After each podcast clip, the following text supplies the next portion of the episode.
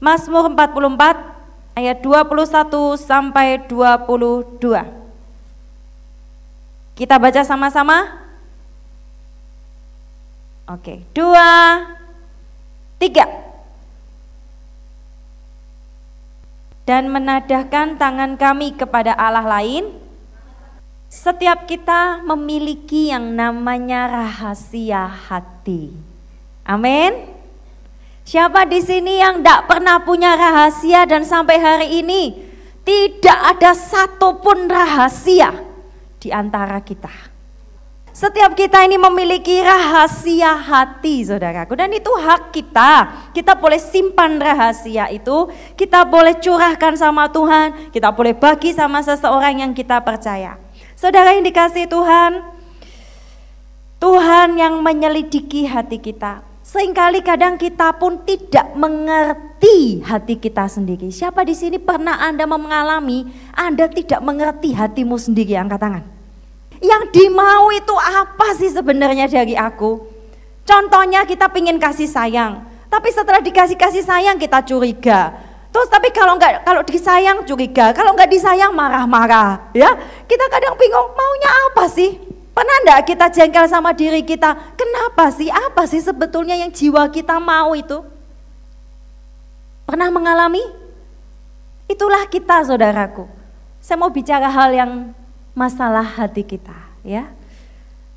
Seringkali kita tidak sadar bagaimana keadaan kita, bagaimana sebetulnya ternyata sekalipun Anda dan saya pelayanan di tempat ini, Anda disebut sebagai gembala-gembala Rikom, sebagai pelayan-pelayan Tuhan, Anda melayani Tuhan, tetapi sesungguhnya Anda tidak sadar bahwa sebetulnya kita sedang jauh dari Tuhan. Bisa loh kita tidak sadar seperti itu. Bisa kita tidak sadar bahwa ternyata saya ini sudah jatuh begitu dalam. Sekalipun saya sedang khotbah. Oleh karena itu masakan Tuhan tidak mengenal rahasia hati kita. Oleh karena itu saudara yang pertama, mari hari ini saya mau ingatkan kepada diri saya dan kita semua Mari kita datang sama Tuhan dan berkata, Tuhan, aku punya rahasia.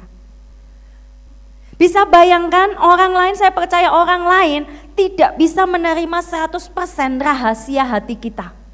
Andai saya adalah pendekar sakti yang mengetahui semua peperangan kalian dan rahasia kalian, mungkin kita sudah nggak akan respect dengan orang lain. Silvi peperangan ya, oh iya saya bisa baca peperangannya dia Monica saya bisa baca peperangannya dia, rahasia hatinya. Ya, padahal ini adalah peperangan Monica pribadi. Manusia tidak bisa menerima rahasia hati orang lain. Tetapi Tuhan kita itu luar biasa. Dia menerima semua kejelekan hati kita menerima semua peperangan pikiran kita, menerima seelek-eleknya kita, sedalam-dalamnya kita. Dan Tuhan sayang sama kita. Saudaraku kita kadang lupa bahwa Alkitab ini sebetulnya ditulis adalah menjadi sebuah buku ajaib yang tidak pernah kuno. Tadi saya cerita sama anak kelas 5 ya, cerita-cerita rikom-rikom gitu ya, eh, sharing-sharing. Saya cerita bagaimana Alkitab itu dibentuk. Mereka bingung, loh kok siapa yang tulis kejadian, siapa yang tulis keluaran. Terus kok bisa, yang ngumpulin Alkitab siapa? Saya bilang, kemudian saya ceritakan, Alkitab tuh ajaib loh. Oleh karena itu kita harus belajar baca Alkitab. Lalu salah satu anak dengan semangat, aku mau baca Alkitab gitu ya. Jadi ya cintai Alkitab saudaraku ya. Lalu saya tanya, saya putarkan video tentang hati Bapak. Seorang Bapak sayang sama anaknya. Ya, lalu setelah itu saya bilang mengasihi Tuhan. Lalu salah seorang berkata, Sayang enggak sama Tuhan? Sayang mis, aku sayang sama Tuhan. Ya apa ya rasanya tuh sayang pingin tak peluk katanya. Ya, Itulah hati seorang anak. Kita belajar mengasihi Tuhan. Karena kita tahu Tuhan sudah sangat mengasihi dan menerima kita. Saudaraku yang dikasihi Tuhan, kesetiaan kita, perbuatan kita, pengorbanan kita, bahkan hati kita saya percaya Tuhan tuh yang menghargai kita. Sebagai para pemimpin, saya mungkin tidak bisa menghargai Anda. Saya tidak mengerti pergumulan Anda. Tuhan memperhitungkan semua. Saya tidak mungkin bisa kasih bunga sama Dian. Dian, thank you ya. Pengorbananmu dahsyat. Saya kasih air minum ya. Tuhan yang menghargai kita. Seringkali kita saudaraku menginginkan penghargaan itu dari teman-teman kita. Tapi saya percaya Tuhan tuh mengenal hati kita. Coba buka 2 Korintus 10 ayat 18. Ada ayat yang luar biasa sekali di dalam 2 Korintus. Coba kita buka pasal 10 ayat 18. Sebab bukan orang yang memuji diri yang tahan uji, melainkan orang yang di Nah, Seringkali kita ini suka memuji diri sendiri, amin. Suaraku bagus. Eh, aku jadi guru-guru di sini ada miss-miss dan mister. Cara ngajarku the best. Tetapi kebanggaan diri sendiri ini ternyata belum tentu benar. Itu akan membuat kita malah tidak tahan uji. Hati-hati memang ketika kita berhasil, ketika kita dalam keadaan yang baik, ketika kita merasa bahwa rekom kita sudah bertumbuh, kita merasa bahwa uh, sudah cukup, kerohanianku sudah baik, aku selama ini setahun tidak ada masalah apa pun yang berat, aku baik-baik saja. Itu hati-hati loh saudaraku. Ternyata ketika masa kita merasa seperti itu, sering kali saya alami bahwa sesungguhnya saya sedang mengalami masalah dengan Tuhan. Yaitu di mana saya mulai biasa-biasa saja Sahabat di sini sepakat dengan saya bahwa di dalam masalah, di dalam air mata, engkau semakin dekat sama Tuhan. Angkat tangan. Setuju? Sepakat? Diberikan masalah, diberikan tantangan, itu berarti Tuhan mau kita semakin dekat sama Tuhan. Betul saya rasakan. Ketika saya merasa baik, saya merasa tidak ada apa-apa ya, tidak pernah nangis-nangis lagi ya, semuanya baik ya, rasanya menyenangkan. Tetapi saya tahu ketika saya mengalami patah hati, ketika saya mengalami pergumulan, ketika saya mulai bergumul, di situ saya betul-betul merasakan Tuhan dekat dengan saya. Jadi bersyukurlah firman Tuhan katakan, kalau engkau mengalami ujian, kalau engkau mengalami pencobaan, betullah kata firman itu, bersyukurlah. Karena itu membuktikan kemurnian imanmu.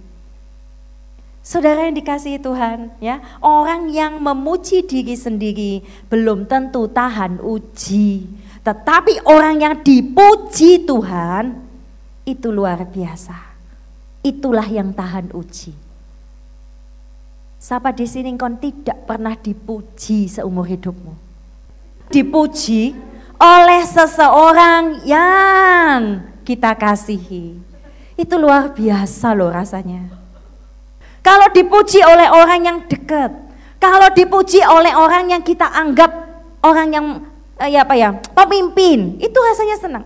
Saya nggak bisa bayangkan kalau Tuhan datang sama kita, datang sama saya, lalu Tuhan bilang bagus. Terima kasih ya Ellen, kamu pelayanan di sekolah bagus. Senang loh. Terima kasih ya Happy, kamu berjuang dengan kelemahanmu. Indah sekali ya kalau Tuhan datang dan memuji kita. Dan kita membayangkan, dipuji Tuhan itu nanti di surga. Ketika nanti Tuhan kasih mahkota, oh mahkota ini, mahkota ini Tuhan akan baru puji kita. Anda salah. Tuhan tidak memuji kita nanti di surga saja. Tapi saya percaya yang membuat kita sampai hari ini tetap kuat melayani Tuhan adalah dukungan dan pujian dari Tuhan. Tapi pujian dari manusia tidak, karena pujian manusia itu kebanyakan gombal, ya kan? Rayuan gombal. Tapi kalau Tuhan yang bilang sendiri sama kita, itu pujiannya begitu menguatkan kita. Amin. Saya percaya Tuhan ciptakan roh kita itu sempurna, indah luar biasa. Tetapi bentuk dari kita ketika kita dilahirkan, ketika dalam kandungan, itu membentuk kita. Saudaraku, Kalian tahu dipuji Tuhan itu luar biasa loh. Ayo mulai sekarang kita mulai mencari pujian Tuhan. Kalau namanya ujian, ya ujian, itu saya percaya kita tidak dikasih tahu dulu. Contoh, hari ini engkau disuruh milih datang ke doa malam atau main game. Misalnya hal yang sederhana, misal ternyata hari ini Tuhan sedang nguji kamu, nguji kamu. Dan Tuhan bilang, misalnya sama Stephen, Van, kalau kamu hari ini memilih untuk ikut berdoa daripada game. Ini ujian, misalnya Tuhan tetapkan ini ujian. Besok tak kasih jodoh. Amin. Amin ya, seneng banget ya ujiannya kalau gitu ya. Kalau dikasih tahu dulu, pasti Stephen dengan mudahnya membuang HP-nya. Untuk apa HP ini? Besok ketemu jodoh. Ya, semangat. Orang kalau dikasih tahu dulu apa yang akan kita dapat setelah kita ujian, kita akan dengan sangat mudah untuk memilih. Pernah enggak? Kalau kita sudah lama tidak merasakan ujian dari Tuhan, maka kita harus hati-hati loh saudaraku. Kita ini hati kita sebenarnya sudah biasa-biasa saja. Anda tahu, harus tahu bahwa Tuhan itu suka menguji kita, bukan tujuannya menghancurkan kita, tetapi melihat hati kita supaya dia ingin meningkatkan kapasitas kita lagi. Tuhan uji, saya merasa ya, suatu saat saya merasa bahwa ini adalah ujian Tuhan, ini ujian Tuhan. Saya merasa bahwa waktu itu saya kepingin marah, saya kepingin berkata-kata nggak baik, tapi seolah dalam roh saya tahu ini ujian dari Tuhan. Roh Kudus selalu memberikan kisi-kisi sama kita. Tuhan Roh Kudus selalu memberikan kunci jawaban sama kita. Dan kita harus belajar sesuai dengan jawaban yang Tuhan inginkan. Ketika saya sudah mulai marah, kepingin mengatakan hal yang tidak baik. Menahan hati itu sakit loh. Betul? Ini rasanya sudah aduh, udah jengkel, udah males, sudah bete gitu ya. Tapi harus belajar menguasai diri itu sakit sakit. Nah ketika kita berhasil menguasai diri kita, kita berhasil tidak mengeluarkan kata-kata yang jelek, saya percaya Tuhan memuji kita. Roh Kudus disenangkan dalam hati kita. Tetapi kadang kita nggak sadar. Kita merasa semua pekerjaan kita, usaha kita, pengorbanan kita, perjuangan kita itu sia-sia.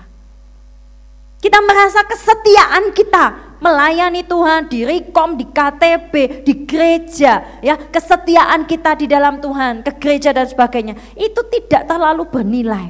Saudaraku firman Tuhan bilang ibadah itu mengandung keuntungan yang kekal, mengandung keuntungan. Saya percaya ibadah kita tidak pernah sia-sia. Pelayanan kita, terutama hati kita ketika kita diuji Tuhan, Saudaraku, mari kita mengejar pujian Tuhan. Hati-hati kalau Anda berkata-kata. Mari kita belajar menepati nasar kita. Ayo, kalau kita berdoa sama Tuhan, Tuhan berikan aku jawaban. Kenapa sih Tuhan tidak memberikan, belum memberikan kita jawaban? Yang pertama, kita belum siap, kita nggak dewasa. Dulu sedikit-sedikit saya punya masalah hati, misteri hati, rahasia hati, saya sudah jengkel. Saya pernah merasakan benci sekali dengan diri saya. Saya selalu ingin lari. Tapi saya lihat ujian Tuhan tidak pernah gagal loh. Tuhan itu membawa kita semakin dewasa. Tuhan itu membawa kita tuh semakin kuat. Kesaksian orang lain tidak harus terjadi dalam hidupmu tidak harus semua kesaksian. Oleh, oleh karena itu saudaraku, mari kita melihat pada diri kita, apa yang Tuhan uji dalam hidup kita, mari kita menangkan. Kalau Anda belum memenangkannya, saya percaya Tuhan akan mengulang lagi ujian kita. Apa yang menghalangi doa kita lagi saudaraku? Ketidaktaatan. Ketidaktaatan.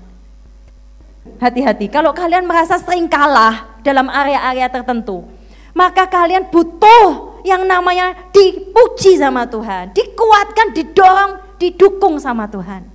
Supaya kita tuh punya kepercayaan diri. Kasih salam dulu teman kanan kiri, percaya diri dalam Tuhan ya.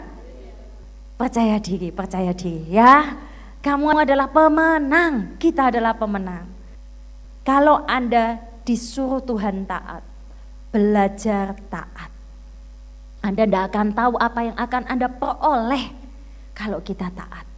Ya. Kemudian apa yang menghalangi kita mendapat jawaban? Tidak dewasa, mengingkari perjanjian. Contohnya tadi, Anda memiliki nasar, Anda memiliki perjanjian tertentu dengan Tuhan dan tidak melakukannya. Nah, saudaraku yang terakhir, ya. Saudaraku, kalau kita ditanya, kamu mengalami perjumpaan dengan Tuhan enggak? Seringkali gini, kalau Anda jalan-jalan ke Disneyland, ya, itu ada kerajaan, kastilnya. Oh, bagus sekali mungkin ya. Lalu kamu waktu masuk ke kerajaan itu, di area kerajaan itu, area bermain itu, Anda sudah bisa melihat patung-patungnya, Anda sudah melihat tamannya, Anda melihat air mancurnya. Perasaanmu bahagia nggak? Bahagia nggak? Bahagia ya? Itulah yang namanya hadirat atau suasana dari kerajaan itu, tapi bukan kerajaan itu sendiri. Jadi kita masuk ke dalam taman itu sudah senang, lihat, wih bagus ya. Nah sering kali kita dengan Tuhan, kita ini mengalami perjumpaan itu dengan patungnya, burung pipitnya ya, patung Cinderellanya, patung bukan di kerajaannya. Padahal di kerajaannya itu ada putri yang sesungguhnya, yang sedang aksi di sana. Tapi kita sudah senang lihat itu, itu namanya hadirat atau nuansa. Seringkali kita menyebut perjumpaan dengan Tuhan, ya itulah perjumpaan. Tuhan itu begitu besar, Tuhan itu begitu luar biasa. Cahayanya saja itu kita sudah seneng loh. Merasakan kehadiran Tuhan dari jauh, itu sudah rasanya sudah kerasa. Rasanya ya opo gitu loh. Kemudian kalau melihat merasakan cahaya kemuliaannya di dalam roh kita itu sudah bahagia. Dan kita merasa itu sudah perjumpaan. Itu belum perjumpaan sesungguhnya. Mereka hidupnya total, pikirannya berubah, hidupnya berubah, fokusnya berubah, apinya berubah. Dan mereka menjadi orang yang radikal mencintai Tuhan. Dan mereka merelakan segala-galanya buat Tuhan.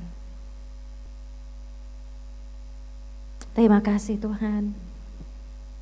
Kami belajar merenungkan, belajar mendengar isi hatimu Tuhan. Bapak kami mau belajar tentang hatimu malam hari ini. Kami mau belajar setia sampai akhir. Kami mau belajar mengasihi Engkau dan percaya kepadamu. Hidup kami adalah di tanganmu, kisah kami di tanganmu. Tuhan Yesus, Engkau penulis hidup kami. Kami melayani Engkau dengan rela. Kami melayani Engkau dengan sukacita. Kami melayani Engkau bukan dengan tuntutan, tapi karena kami mengasihi Engkau. Dan betapa kami rindu Bapa untuk mendengarkan suaramu. Kami rindu Bapak mendengar Engkau memuji kami secara pribadi Tuhan. Bapa, kami mau belajar untuk mau dikasihi olehmu. Kami belajar untuk mau dipuji olehmu. Tuhan Yesus, bawa kami dekat ke kerajaanmu dan di dalam situ ada Engkau Tuhan. Bukan sekedar kami menikmati nuansa, suasana, taman, suasana cahayamu yang indah Tuhan, hadiratmu. Bawa kami lebih dekat. Untuk melihat engkau, roh kami, melihat engkau muka dengan muka dengan engkau. Melihat Tuhan bagaimana engkau sangat mencintai kami. Merasakan dekapanmu Tuhan. Merasakan penghiburanmu. Merasakan dukunganmu. Mungkin engkau tidak banyak bicara tapi engkau memegang tangan kami dan membisikkan lembut di telinga kami. Kau berkata kepada kami, tetap berjuang. Kau berkata kepada kami, aku mengasihimu. Engkau berkata kepada kami, terus melangkah, jangan takut. Penghiburan, kekuatan, dukunganmu sangat berarti buat kami Tuhan. Kami tidak mungkin bisa jalani hidup kami tanpa Engkau. Betapa kami rindu Engkau Tuhan Yesus. Betapa roh kami merindukan Engkau. Kami mohon ampun, kami minta maaf Tuhan Yesus. Buat semua kesalahan kami, buat semua dosa-dosa kami, buat semua prasangka kami, buat semua Tuhan kesombongan kami. Sembuhkan kami, sembuhkan hati kami. Dan kami mau serahkan hidup kami, kisah kami ke dalam tanganmu. Percayakah saudara, Tuhan sanggup menulis kehidupanmu di telapak tangannya dengan sempurna. Kalau engkau ada di dalam rencana Tuhan, jangan takut. Tuhan akan buat kisahmu dikenang di dalam kekekalan. Mungkin kisahmu tidak terlihat di dunia, Mungkin kisahmu tidak mendapat pujian dari banyak orang, tapi yang penting kita mendapat pujian dari sorga. Yang penting kisah hidupmu dituliskan di dalam buku kehidupan dan itu kekal. Itu kekal. Sudahkah kau berikan hidupmu sama Tuhan? Sudahkah engkau meminta Yesus? Kita minta Yesus Sehari-hari terus menerus berkata Tuhan pimpin langkahku, pimpin langkahku. Aku mau kerja Tuhan, pimpin langkahku. Tuhan aku mau doakan pasangan, pimpin aku. Tulis kisah cintaku, tulis Tuhan di tempat mana, di area apa aku bisa memuliakan Engkau. Dalam buku pahlawan Tuhan, akan tertulis namamu, akan tertulis nama saya. Dengan seluruh kisah suka duka dan perjuanganmu, Tuhan menghargainya. Tuhan sangat menghargainya. Kami tidak bisa memberikan kalian apa pun untuk menghargai kalian. Tapi hari ini mari coba kita dengar suara Tuhan malam hari ini. Mari kita berdoa Tuhan. Adakah Engkau memuji aku Tuhan? Adakah Engkau memuji aku? Bolehkah aku mendengarkan pujianmu? Bolehkah aku mendengarkan pujianmu sekali lagi malam ini? Itu sungguh melegakan hatiku. Itu sungguh menguatkan aku. Itu sungguh menjadi dukungan terbesar dalam hidupku. Bukan pasangan, bukan sahabat, bukan orang tua, bukan pemimpin bukan ibu ayah rohani kami, tapi Kau Tuhan, Kau dukungan terbesar dalam hidupku. Engkau kekuatan terbesar di dalam hidupku. Engkau penghiburan dan sukacita terbesar di dalam hidupku. Bapak kami semua punya kisah masa lalu ketika kami dikandung dalam ibu kami Tuhan Yesus. Kami tahu orang tua kami tidak sempurna, ayah ibu kami tidak sempurna. Tuhan kami sangat mengasihi mereka. Kami sangat mengasihi mereka. Kami bersyukur memiliki mereka. Kami bersyukur Tuhan melewati semua pembentukan, melewati semua prosesmu. Dan apa yang bahkan tidak kami sadari Tuhan itu terbentuk di dalam diri kami. Kami mau mengampuni mereka, mereka tidak bersalah Tuhan. Kami dikandung, diperanakkan dalam dosa, kata Daud. Tuhan, yes itu benar. Kami memiliki dosa. Tuhan, mari munculkan manusia roh kami Tuhan. Dan tundukkan manusia daging kami. Kami seperti punya dua sisi dalam hidup kami. Kami punya dua sisi Tuhan. Kami roh kami begitu rindu mencintaimu. Roh kami begitu rindu mengasihimu. Roh kami begitu rindu Tuhan. Tetapi daging kami, jiwa kami Tuhan, pikiran kami, kehendak kami, kami mau belajar taklukan itu selalu di bawah kaki Kristus. Mari kita renungkan kembali perjalanan kehidupan kita. Tuhan tidak menuntut setiap kita saya tidak bisa membayangkan kerinduan hati Tuhan untuk gereja ini begitu besar. Kerinduan Tuhan untuk jemaat di tempat ini dikatakan bahwa Tuhan terpesona dengan gereja ini. Saya sering berkata, kok bisa? Kok bisa Tuhan? Kenapa engkau terpesona pada kami? Kami ini orang-orang yang lemah loh Tuhan. Kami ini orang-orang yang bukan orang yang hebat. Kami bukan orang yang bisa melakukan sesuatu yang besar buat engkau.